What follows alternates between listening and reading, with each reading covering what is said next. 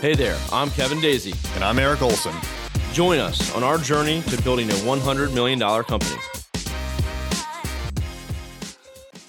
What's up, everybody? This is Kevin Daisy here. I recently asked my followers to ask any questions about business or marketing.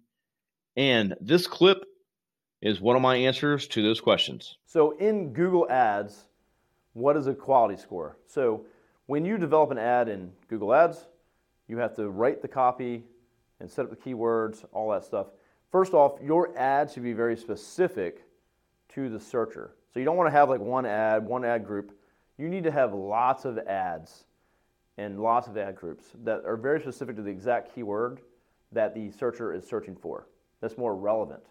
You also need to have a landing page on your website that's specific to that exact ad. So the wording like web design for law firms that's the ad word I want to focus on. I want to have my ad say that, and I want to have a landing page that says that. My score will go up, and my cost per click will go down. If you like this podcast and you know a lawyer who wants to grow their law firm practice, tell them to check out arraylaw.com. Array Digital exclusively serves managing partners who want to aggressively grow their law firm. arraylaw.com.